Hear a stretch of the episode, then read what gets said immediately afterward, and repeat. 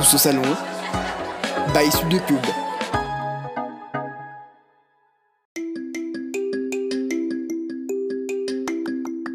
Bonjour à tous, bienvenue sur mon podcast dédié à l'inbound marketing. Je m'appelle Lauriane Massardier et aujourd'hui je vais vous parler de l'évolution de l'inbound marketing, de sa création à aujourd'hui en 2021. Il y a plus de 10 ans, nous utilisions le marketing traditionnel, ou aussi appelé outbound marketing, pour vendre nos produits ou services. Les annonceurs allaient chercher le consommateur en poussant des actions marketing et commerciales vers lui. Par exemple, les pubs à la radio, à la télé, ou par appel d'enseignes pour lesquelles nous n'avions aucun intérêt. Enfin bref, les consommateurs se sont très vite lassés de ces actions de masse. C'est à partir de 2012 où leurs comportements ont complètement changé. Sous l'impulsion des moteurs de recherche de plus en plus pertinents, les consommateurs sont désormais en quête de personnalisation et d'émotion. Les annonceurs se sont alors rapidement penchés sur une nouvelle forme de marketing, l'inbound marketing, appelé aussi marketing entrant.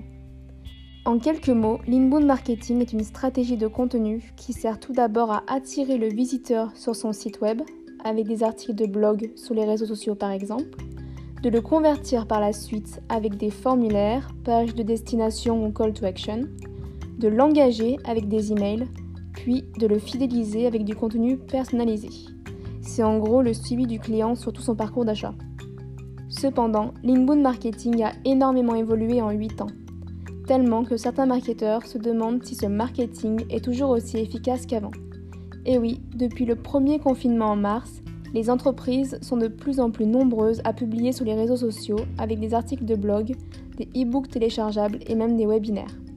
La preuve avec les statistiques officielles d'UpSpot, en 2020, plus de 64% des marketeurs ont consacré plus de budget à leur stratégie inbound marketing par rapport à l'année dernière.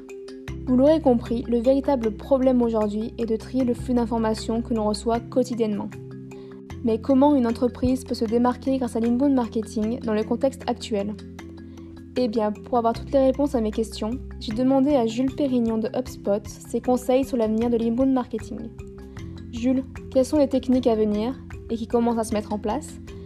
Qui vont permettre de renouveler la stratégie inbound marketing les trois techniques euh, pour moi qui sont euh, les plus euh, les plus à la mode pour mettre en place de l'inbound marketing, bah vous avez le chatbot, on en parle, mais surtout le chatbot qui va être alimenté par une intelligence artificielle qui puisse être bien bien poussée. Et je pense qu'aujourd'hui avec l'intelligence artificielle et le machine learning, les chatbots, eh ben, ils vont être de plus en plus sophistiqués, puis ils vont même, j'ai presque envie de dire, l'avenir, c'est le chatbot qui a de l'empathie.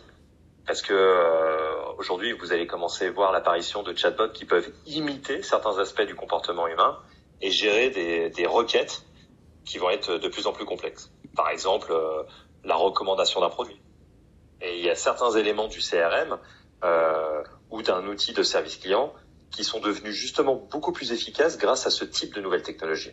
Et je pense qu'au fur et à mesure que les chatbots vont, puissent, euh, vont être implémentés et vont continuer d'évoluer, eh ben, il y aura de plus en plus de marques et d'entreprises qui mettront en œuvre, euh, je pense, un chatbot euh, sur euh, sur la page Facebook et, sur leur site web. D'ailleurs, à ce propos, il y, a, il, WhatsApp il y a un an et demi qui avait ouvert son API pour mettre en place du marketing automation sur sur sur WhatsApp. Et il y a de plus en plus de marques aujourd'hui qui se mettent dessus. Donc, je pense que les chatbots plus l'instantanéité de l'information euh, va permettre d'avoir de, de, des nouvelles euh, expériences clients qui vont être assez intéressantes.